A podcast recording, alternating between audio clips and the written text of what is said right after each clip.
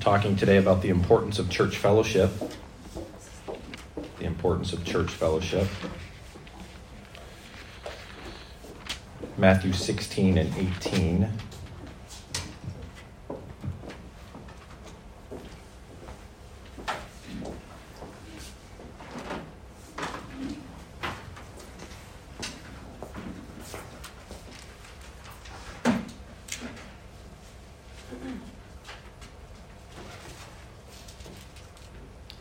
Verse 16, uh, verse 15 says, He saith unto them, But whom say ye that I am? Simon Peter answered and said, Thou art the Christ, the Son of the living God. Jesus answered and said unto him, Blessed art thou, Simon Bar Jonah, for flesh and blood hath not revealed it unto thee, but my Father which is in heaven. And I say also unto thee, that thou art Peter, and upon this rock I will build my church, and the gates of hell shall not prevail against it.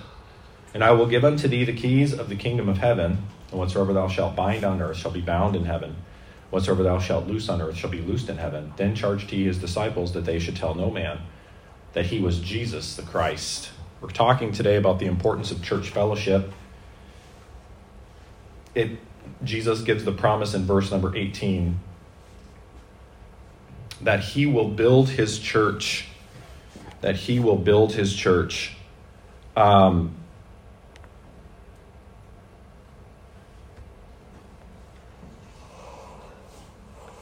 The church is important in the life of the believer. It is incredibly important to get to know Jesus through the fellowship um, with other believers through the church. And the statement that you have on your sheet here, the intro statement, we get to know Jesus through fellowship with other believers. Um, we're going to be looking at this particular topic uh, for the next week or two.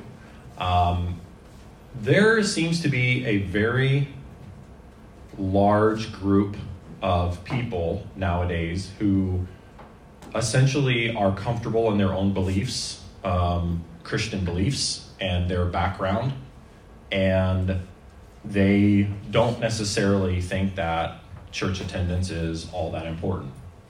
Um, there was an article in Christianity Today and the title of it was um, it was a survey in the United States concerning white Southern evangelicals who were leaving the church, and they had um, there were several things that that they were discussing on why this was happening. Right. So typically in the United States, the area of the United States that is the most dedicated as Christianity goes, is the southeast part of the United States, right? That's known as the Bible Belt.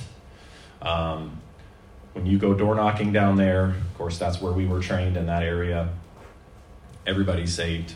They say that they're saved. They're not necessarily born again, but everybody has a history typically of going to church, of having been to Sunday school. They know about Jesus, they know about the Bible. They're typically a Baptist, Southern Baptist, Church of Christ, Pentecostal. There's not a lot of uh, more of the, kind of the the Protestant side as far as Lutheran and Methodist and that. It's more of kind of the other side, right?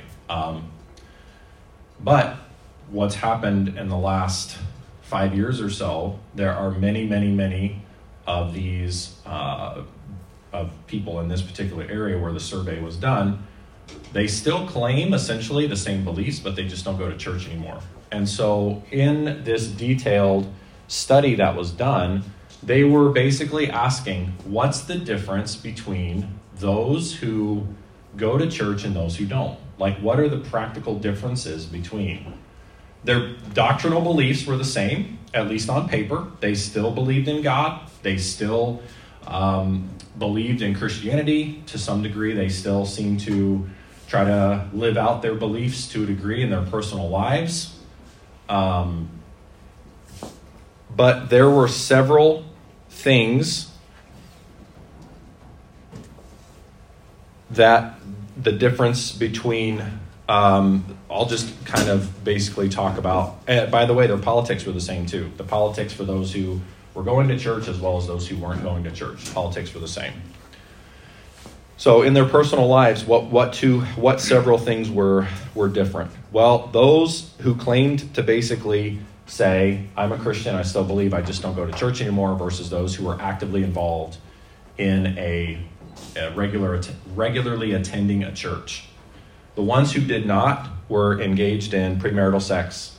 They didn't necessarily whether they saw anything wrong with it or not, it just the behavior changed, right? So if they had a girlfriend, they lived together, they'd sleep together, so on and so forth. And that's what appeared on this survey. So one, premarital sex. The other one is they seem to engage in marijuana use, whereas those who went to church did not engage in marijuana use. Other things, those were the biggest particular things. Um, they still identify as Protestant Christians. They still call themselves, quote, evangelical.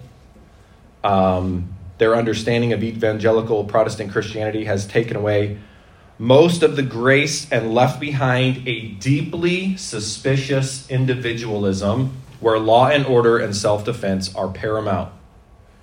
This strong individualism is apparent in areas where they most clearly differ from their church going counterparts.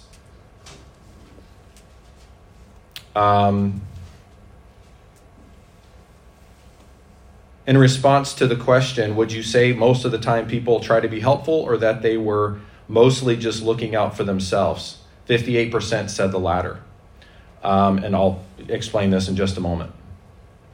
The response from white Southern Protestants who attended church every week basically, this survey was done by these particular denominations wondering why are all these people have, have they why have they stopped coming to church and what in their life is different or what's the same right? So the denomination is the one that did the survey. Um, 62% of those who attend church every week said that most people would, quote, try to be fair rather than take advantage of them. And 57% said that most of the time people, quote, try to be helpful.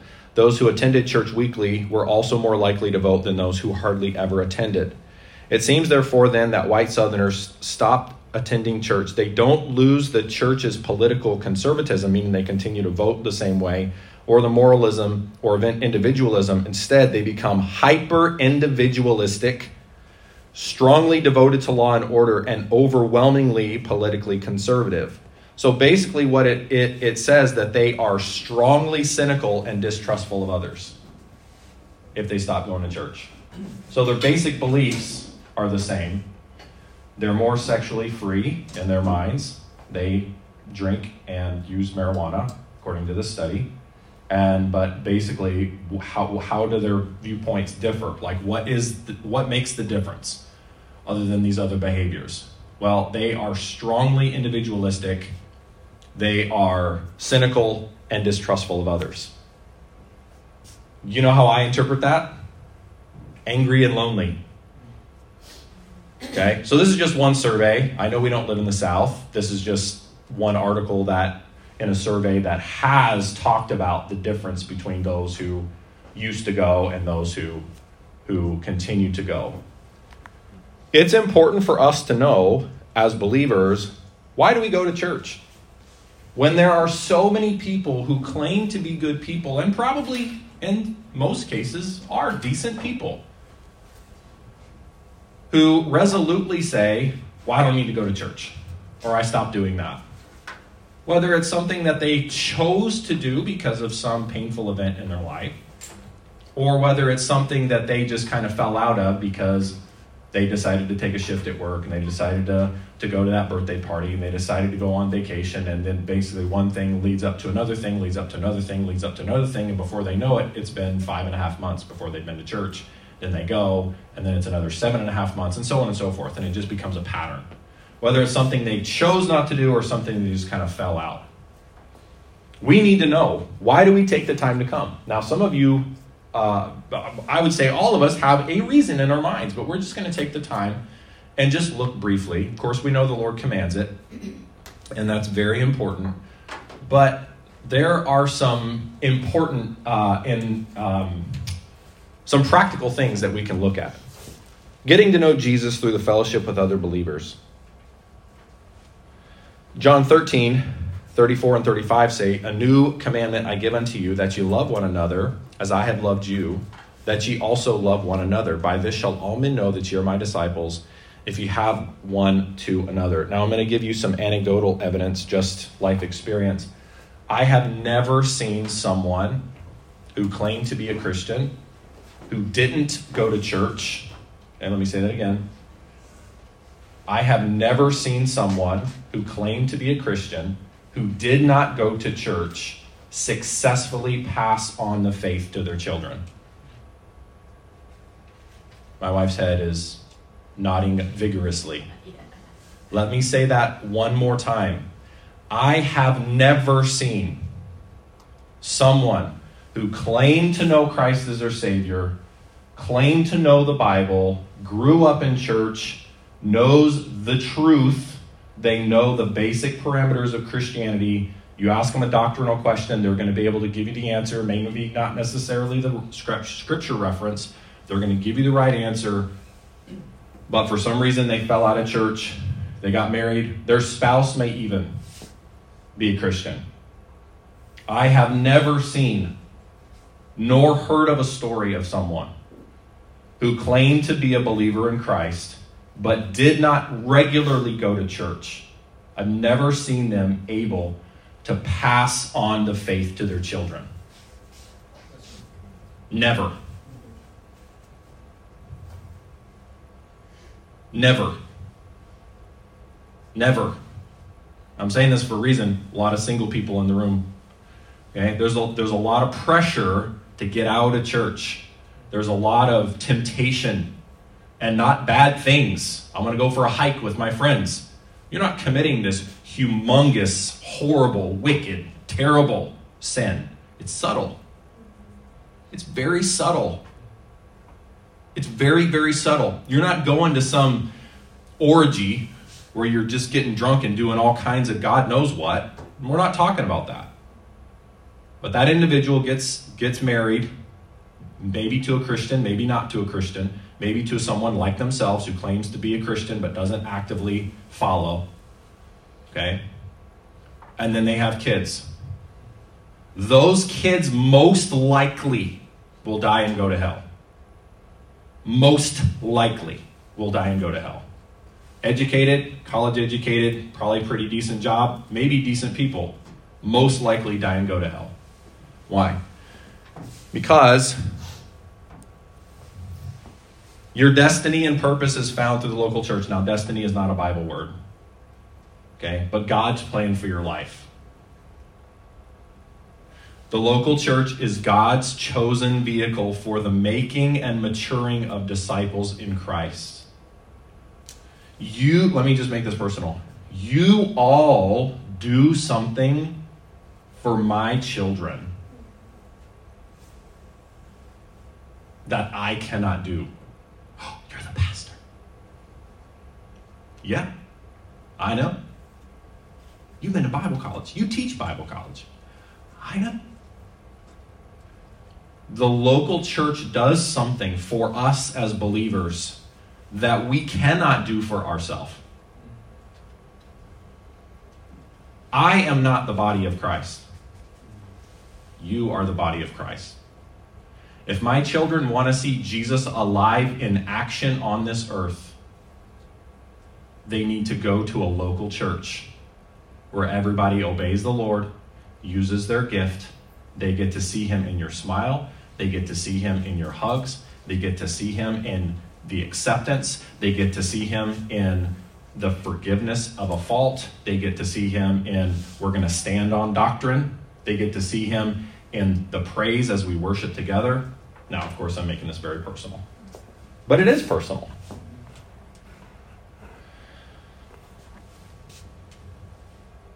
1 John 1 6 and 7. If we say we have fellowship with him and walk in darkness, we lie and do not the truth. But if we walk in the light, as he is in the light, we have fellowship one with another. And the blood of Jesus Christ, his Son, cleanseth us from all sin. Notice there is a triangle here of fellowship.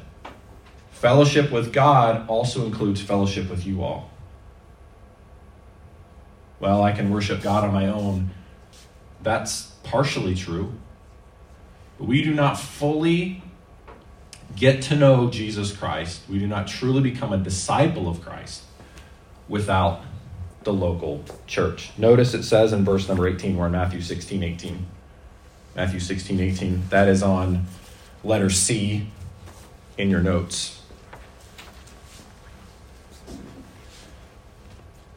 And I say also unto thee that thou art Peter. Peter means small rock, right? Little stone.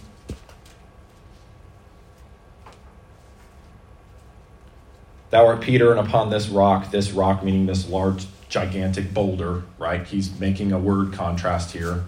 He's saying, I am the big, gigantic rock the church is going to be built upon. Peter, you're just a little rock.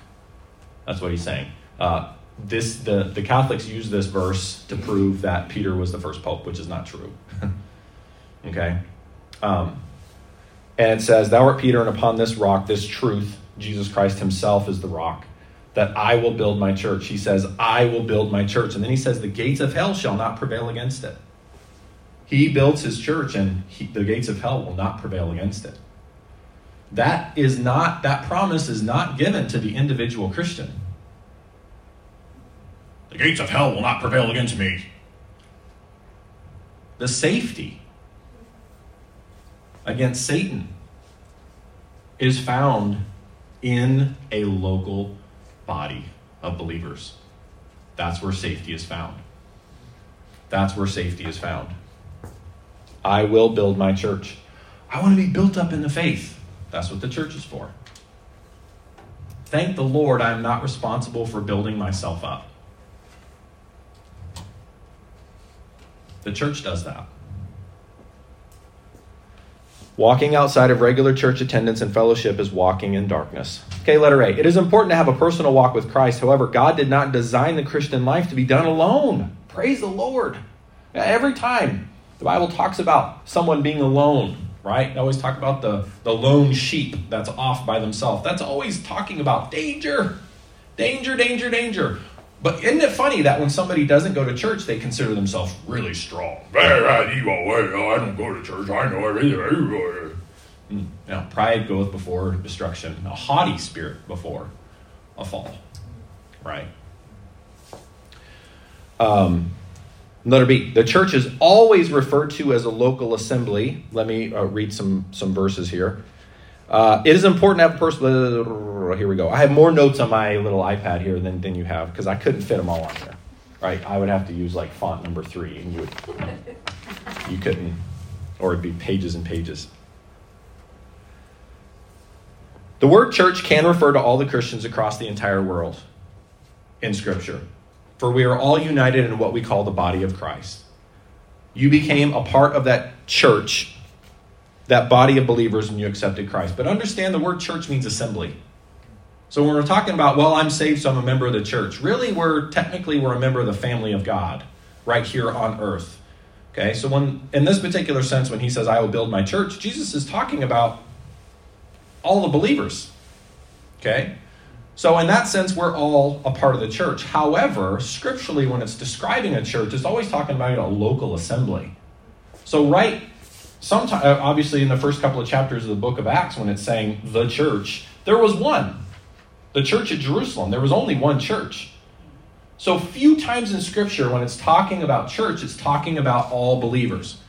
But the vast majority of times the word church is found 127 times and all but two or three of those times it's used in a local context. This church the church at ephesus the church at philippi the church at corinth and so on and so forth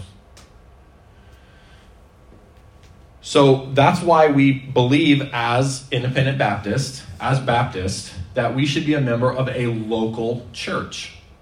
When we're talking about, I will build my church and God will protect me, and some people have this theological idea, well, I'm saved and I'm a part of the church, so I don't actually have to go to church because I'm a part of the church. So wherever I am, I am in the church because I am in the church.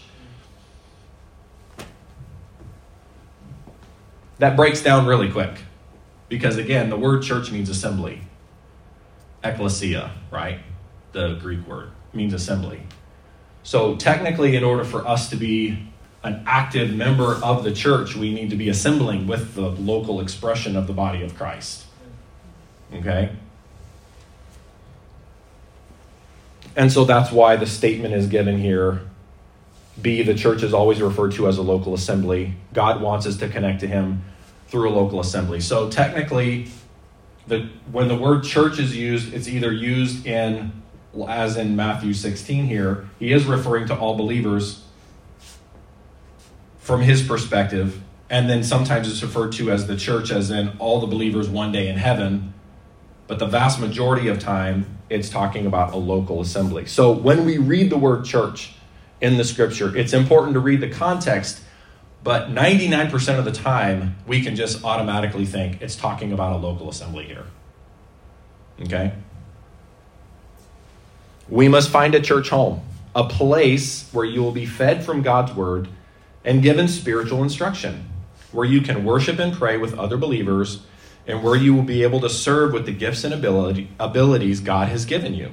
It is simply not an option, but a true spiritual necessity. That is, if you want to grow spiritually. Note, growth involves change. Church changes you, shapes you, and conforms you into a selfless, loving, Christ honoring member of something greater than yourself. Letter C the church is the only organization that Jesus himself established. Regular involvement in a church and fellowship with other believers are vital building blocks to your Christian faith. As you go into a church and find your place in it, you can then give to others what God has given to you. God is worshiped in a gathering of believers.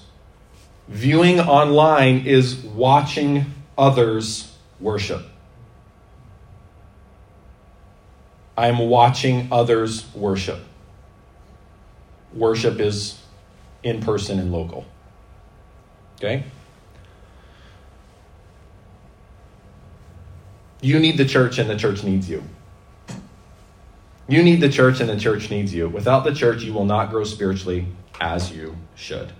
Again, if we want to think about the digital, the digital revolution that has happened, especially over COVID, in the context of Scripture, the idea of digital was just not even right. So when he's talking about the church, he's not talking about the church gathering online, even though for a period, you know, because of all the rules and stuff, that's kind of the best we could do. But you guys remember when we finally got to come together.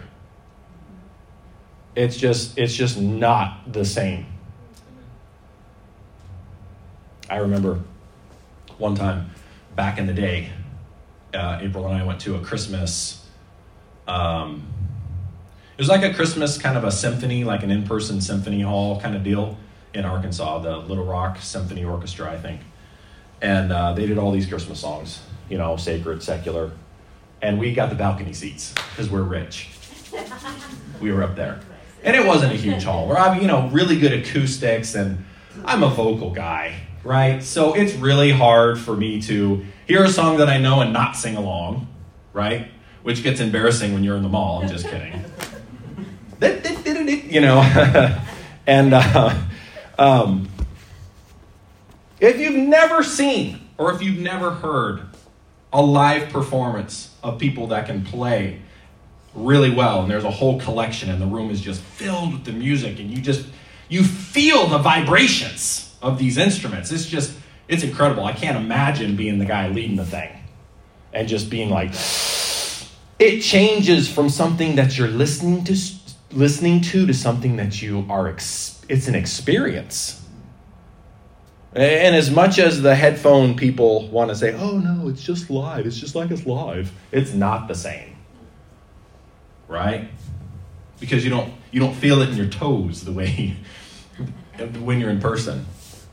I could have listened to the same track, hour, two hours, however long it was. It would have been less embarrassing for my wife because I, I was a little vocal, but they threw me in the balcony, so it was okay.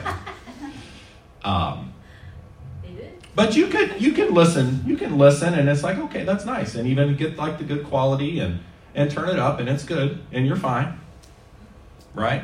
And we've all seen those people that have the headphones on and they're dancing down the sidewalk, and it's like, oh.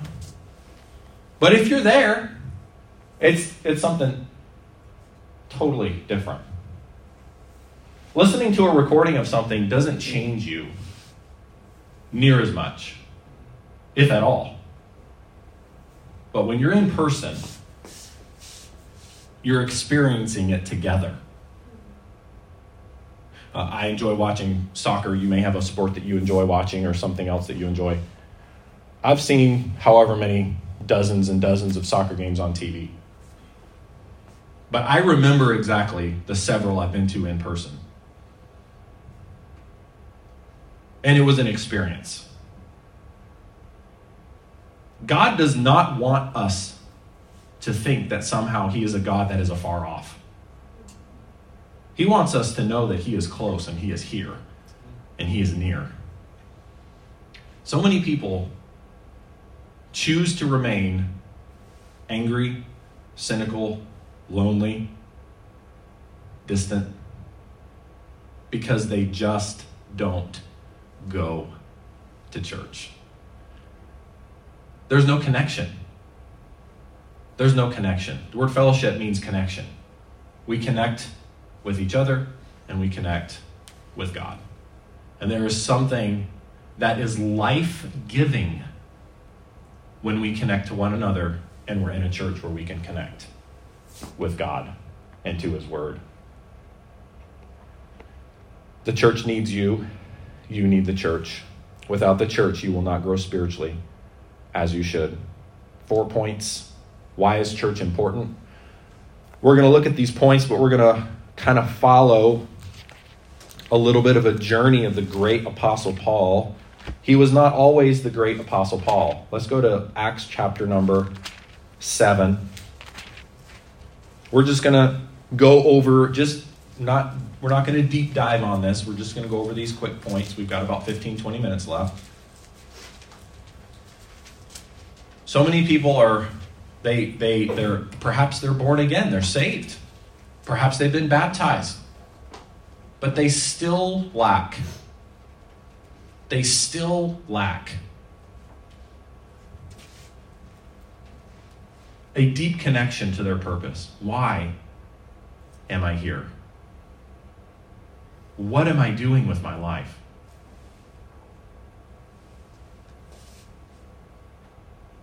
That purpose is found in the church. God will teach you your purpose. Doesn't necessarily mean that the only the only purpose you have is to serve in the church, but this is where this is where God begins to speak to us.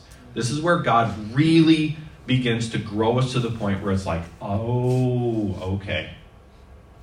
Oh, okay. Guys, I would not be standing before you were it not for the local church." People don't find their calling and their missionary for myself, being called to be a missionary. You don't find that somewhere. You find it in, in church.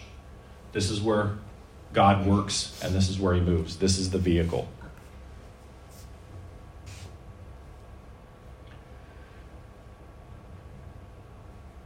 So, Acts chapter number 7. This is the, the story of the stoning of Stephen, the first Christian martyr. Verse 59 And they stoned Stephen, calling upon God, saying, Lord Jesus, receive my spirit. And he kneeled down and cried with a loud voice, Lord, lay not this sin to their charge. And when he had said this, he fell asleep. Um, and that was the stoning of Stephen. And I'm looking for the verse where they laid down their. Ah, here it is, right? Verse 58. Uh, and they cast him out. They cast Stephen out of the city and stoned him. And the witnesses laid down their clothes at a young man's feet whose name was Saul. Now, Saul was his Hebrew name. Later, he became known as Paul. That was his, that was his Gentile name or Greek name.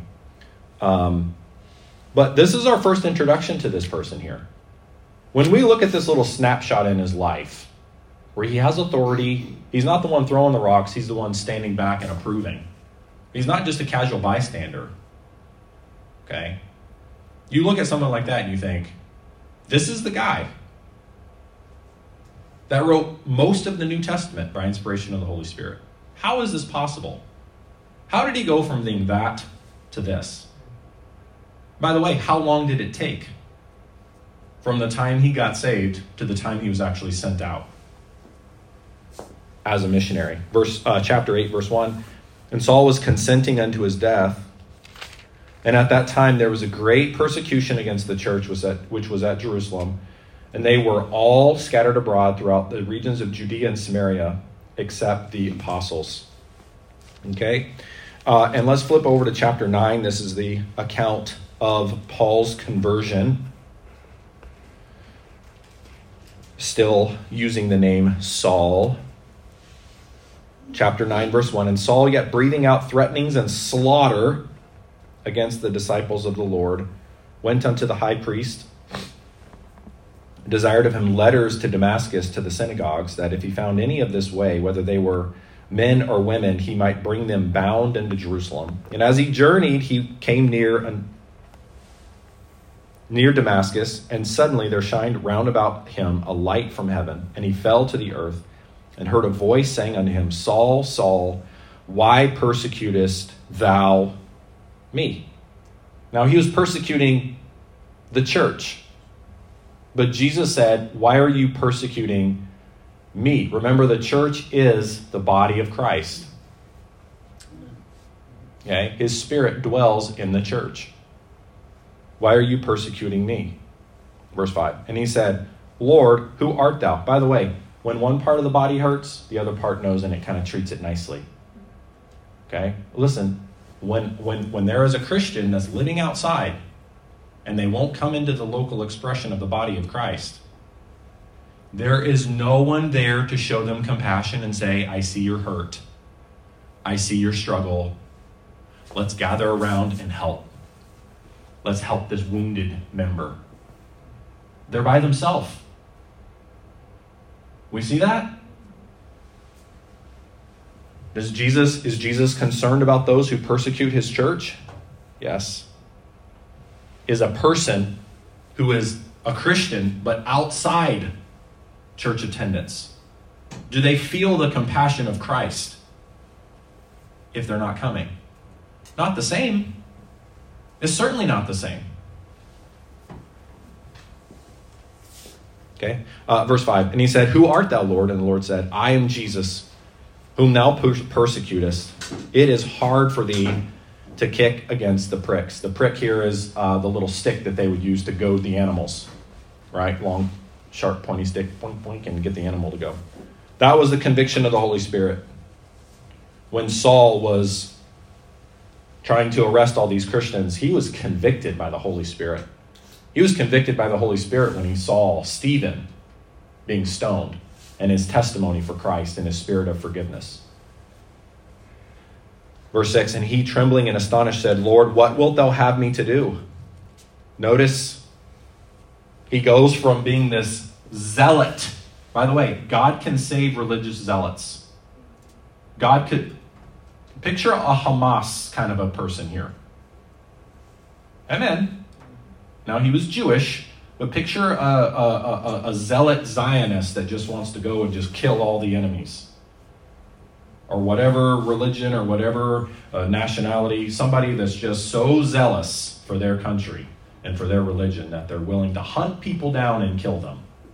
That's what he was. That's what he was. These people can be saved. When we're praying for the situation over in Hamas and Israel, and let's pray that they would be saved. This guy was one of the key people persecuting Christians at the time. Listen, the goal is not for the persecution to stop, the goal is for people to be saved. God does not want us to pray for this world to just be a nicer place to die and go to hell from. He wants people to be saved. People were praying for Paul. Matter of fact, Stephen, as he was being stoned to death, was praying, Father, forgive them, just as Jesus did. He prayed for his persecutors.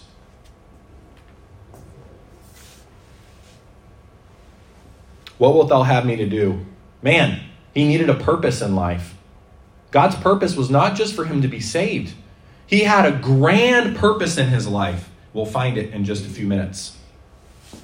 A few seconds as we go to the to the next couple of verses. And the men which stood with uh, sorry, verse seven. And the men which journeyed with him stood speechless, hearing a voice but seeing no man. And Saul arose from the earth, and when his eyes were opened, he saw no man, but they led him by the hand and brought him into Damascus.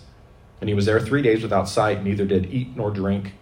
There was a certain disciple at Damascus named Ananias, and said, and to him the Lord said in a vision, Ananias, and he said, Behold, I am here, Lord.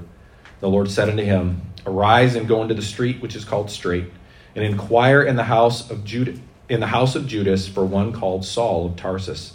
For behold, he prayeth, and hath seen in a vision a man named Ananias coming in and putting his hand on him, that he might receive his sight.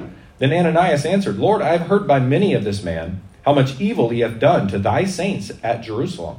And here he hath authority from the chief priest to bind all that call on his name. Listen, God used the vehicle of the church to change Saul. We'll continue to follow that. Also to change Ananias. He was a disciple, he was one of the disciples, he was one of the followers at Damascus. Pastor, I want to change, but I don't seem to be able to change. I can't grow past this fear. I can't find my purpose. I know this is going to sound trite. I know it's going to sound silly. But we need to go to church. We need to go to church. Oh, it can't be that simple. Thankfully, God gives us simple commands to follow. He gives us simple commands to follow. Things we can do. Oftentimes we think, no, no, I, tell me to do something gigantic. Well, he, he might give you something large to do, but first he's going to give you something small to do, like go to church. Okay? But the Lord said unto him, verse 15, Go thy way, for he is a chosen vessel unto me. Now, Paul didn't know this yet. This was his destiny. Again, we're going to use that word, not a Bible word. This was God's purpose for his life. This was God's plan for his life. But he needed a more he needed a more mature disciple of Christ to come into his life and come and find him when he's blind in his room. Go and get them. Go find them. Shoot them a text message. Go and get a coffee with them. Go do something that they like to do. Pickleball apparently is a big thing. I was in the sports store the other day. You know how much pickleball rackets are? Oh my goodness. 150 bucks for this. You got to be kidding me. No, maybe those are the fancy ones. I didn't buy one, don't worry.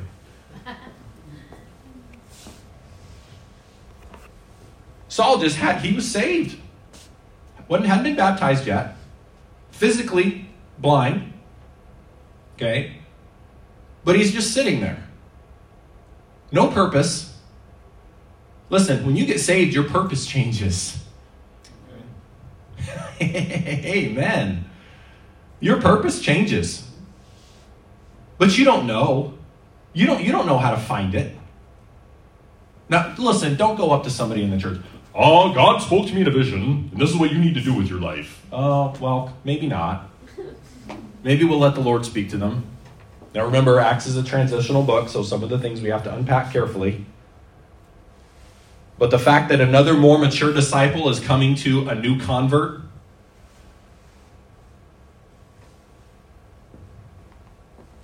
Um, we were at a meeting a couple well, last week, missions conference at Faithway on Friday, and somebody had a little infant there.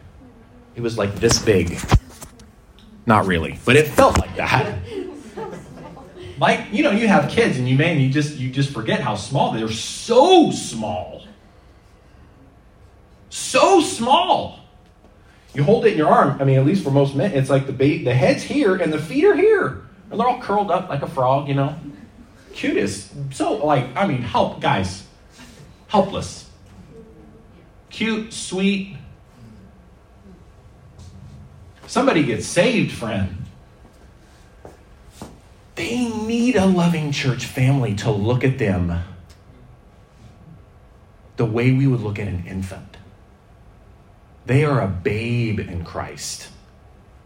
How are they going to find their purpose? How are they going to learn to walk? How are they going to learn to feed themselves? It's not, listen, it's not some grown, full grown adult that's chewing on a piece of steak and eating a big potato and saying, if you're hungry, just eat it. It's having the heart of Christ. It's what Jesus said to the Apostle Peter feed my lambs. Feed my lambs.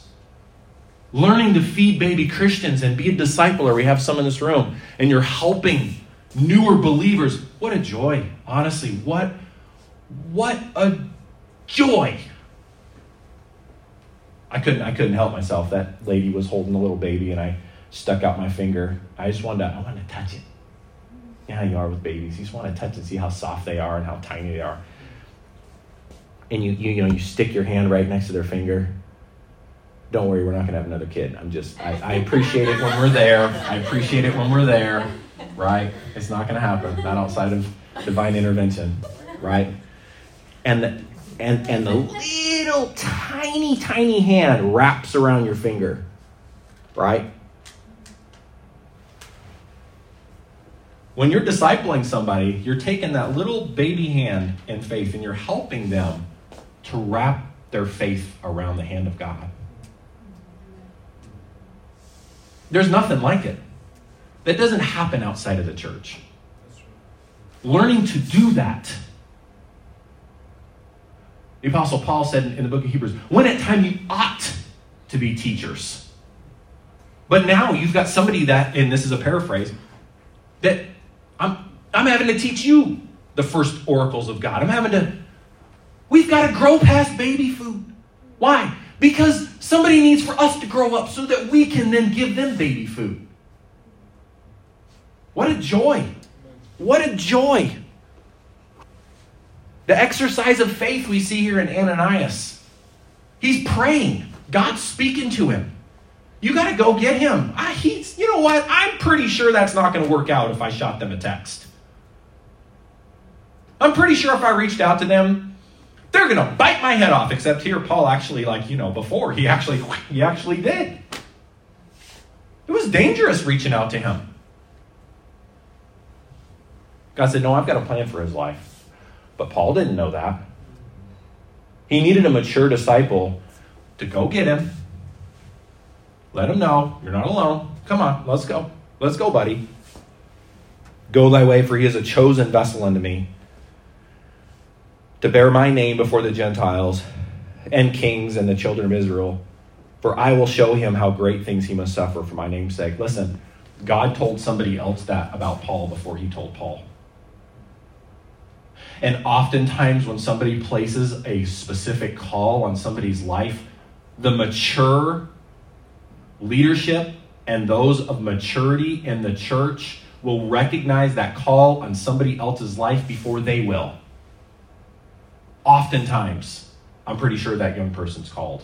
I'm pretty sure that young man's called to preach. I'm pretty sure that. Amen. Amen. Verse 17 Ananias went his way, entered into the house, and putting his hands on him said, Brother Saul, wow. That was that was an act of faith right there, friend. Couple of day, couple of days ago, he was coming to that town to hunt down Ananias. Three days later, because of salvation, he's saying, Brother Saul, as in like question mark, Brother Saul, you sure you're saying? I'm trusting you, Jesus, right now. Brother Saul, the Lord, even Jesus that appeared. He's being specific. that appeared unto thee in the way as thou camest, hath sent me that thou mightest receive thy sight and be filled with the Holy Ghost. And immediately there fell from his eyes as it had been scales. And he received sight forthwith and arose and was baptized. Listen, look at, look at the mature believer did for this young. He encouraged him, he encouraged him. He told him, Hey, based on your testimony, this is what I see. By faith, I'm calling you Brother Saul. I believe in Jesus, I'm a brother. You believe in Jesus, you're a brother. Come on now. What happened? Well, the scales fell from his eye. This is something that we as we as believers in the New Testament age do for young new converts. We call them brother and sister. Amen. We call them that's where we get it from. Is it commanded? No, but I kind of like it. Amen. And we help them to see that God has a plan for their life. A few more verses. The four points are just easily read and seen after we look at the verses, so it won't take long for us to, to see them. Verse 19 When he had received meat, he was strengthened. Then was Saul certain days with the disciples, which were at Damascus. He was with the disciples, he was at the church, he was with them. And straightway he preached Christ in the synagogues, that he is the Son of God. But all that heard him were amazed and said, Is not this he that destroyed them which called on his name in Jerusalem and came hither for that intent that he might bring them bound into the chief priests? But Saul increased the more in strength and confounded the Jews which dwelt at Damascus, proving that this is very Christ. Notice it says in uh, verse 26. They tried to kill him, by the way. Uh, not the disciples of Christ, obviously, but the enemies. The same people he used to work with. Uh, killers were going to kill. he used to be a murderer working with murderers, and then he switched sides, and now they're like, yeah, we're going to murder you. You're next, buddy. Verse 26 And when Saul was come to Jerusalem, he essayed or attempted to join himself to the disciples. They were all afraid of him. Believe not that he was a disciple. Oh, man, look at verse 27. Verse 27. We need a whole church full of Barnabases. Remember the calling, the destiny that Ananias said. You see that? Verse 27 But Barnabas took him and brought him to the apostles. You see that? Barnabas took him and brought him to the apostles and declared unto them how he had seen the Lord in the way, and that he had spoken to him, and how he preached boldly at Damascus in the name of Jesus. Rejected by some, rejected. But here's a disciple that sees the rejection and knows that he needs a mentor. This is the great apostle Paul. One day he's going to preach the preach the word of God and start churches all over the Roman Empire. But when he first started out, baby Christian, blind, needed somebody to trust the Lord and come and get him. It was the church that did that. It was God working in the church, in the group of disciples. And then he tries to go to the church at Jerusalem, and they're like, whoa, nope. He had one that come that Barnabas came and got him. We see in Acts 11 and verse 25, there was a time when Paul went back to Tarsus. Of course, that's where he was originally from. That's where he spent much of his life. He called himself Paul or Saul of Tarsus. Acts 11 25. Then departed Barnabas to Tarsus for to seek Saul. When he had found him, he brought him unto Antioch, to the church at Antioch. Let me say that. Okay? Look, Barnabas is always going and getting Saul somewhere. Well, work, that's Christian work, friends. The fish are always trying to, you go fishing for men, they're always trying to flop back out of the boat. Amen. Go get them. You may have a well, why didn't Pastor do it? Guys, I try. And and and, and some and some and some people I have that connection with. But the fact is is that God uses the church. It could be that you have a special connection with somebody. You can call them up. You may have free time that I don't have, and vice versa. We together. Oh, where's that one person? Why, why don't you try to reach out to them? Yeah. Try. Hey, missed you. Hey, you have time for a coffee this week? No, don't. Where were you? I thought you were saved. Where are you at? Maybe take, remember, the baby, the little baby approach. Why are you spitting up? What is wrong with you? Ah, calm down. Don't scream at the infant. We call that abuse. And rightfully so, right? Amen. Let's be patient. Let's be calm. What happens? Barnabas keeps going to find him. What, and, and, and what does he do? He brings him back to the church. He's out of the church, bringing him back to church. This happens several times, and then finally we can see in the, in the story of, of Saul turning into Paul. Eventually, the church says, Hey, Barnabas and Saul, since you guys are always together, here, you go and do this job. You go take this relief money here. You go and do this. You go and do that. Then we find in Acts 13 and verse 1 Now there were in the church that was at Antioch. Oh, there it is. Who was there? Well, we're going to see. Certain prophets and teachers, as Barnabas and Simeon, that was called Niger, and Lucius of Cyrene, and Manaen, which had been brought up with Herod the Tetrarch, and Saul. He was in the list, verse 2. As they ministered to the Lord and fasted, the Holy Ghost said, Said to who? Separate me, Barnabas and Saul. He said to the church, who recognized the call of God on Paul's life. The church did. As the church fasted and prayed, God worked in the church and said, Separate me, Barnabas and Paul, for the work that I have called. This is the first, this first official missionaries being sent out of the church at Antioch. Does anybody know how many years it was from his conversion to the time he was sent out? Andre? Uh, 13? 14. I just mentioned this in my class in Bible college. That's why I'm testing them. Good job. Yeah. For sure. He wasn't saved and then all of a sudden now he's doing incredible missionary work. He needed time to mature in the faith. He was not a novice. The Apostle Paul needed a church family to come and get him and help him mature until finally, now he is. He's on his way doing his destiny that God has called him to do. We need the church. You need the church, and the church needs you. Let's pray. Father, we thank for this opportunity, Lord, to be in church, to experience your word together and your spirit together.